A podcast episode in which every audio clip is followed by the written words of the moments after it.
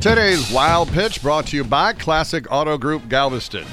Tommy Lasorda, the legendary former Dodger skipper, interrupted current manager Dave Roberts' post-game press conference to inform Roberts that he hasn't, quote, won bleep unless he wins game seven. Hey, Tommy, you don't do until you win tomorrow.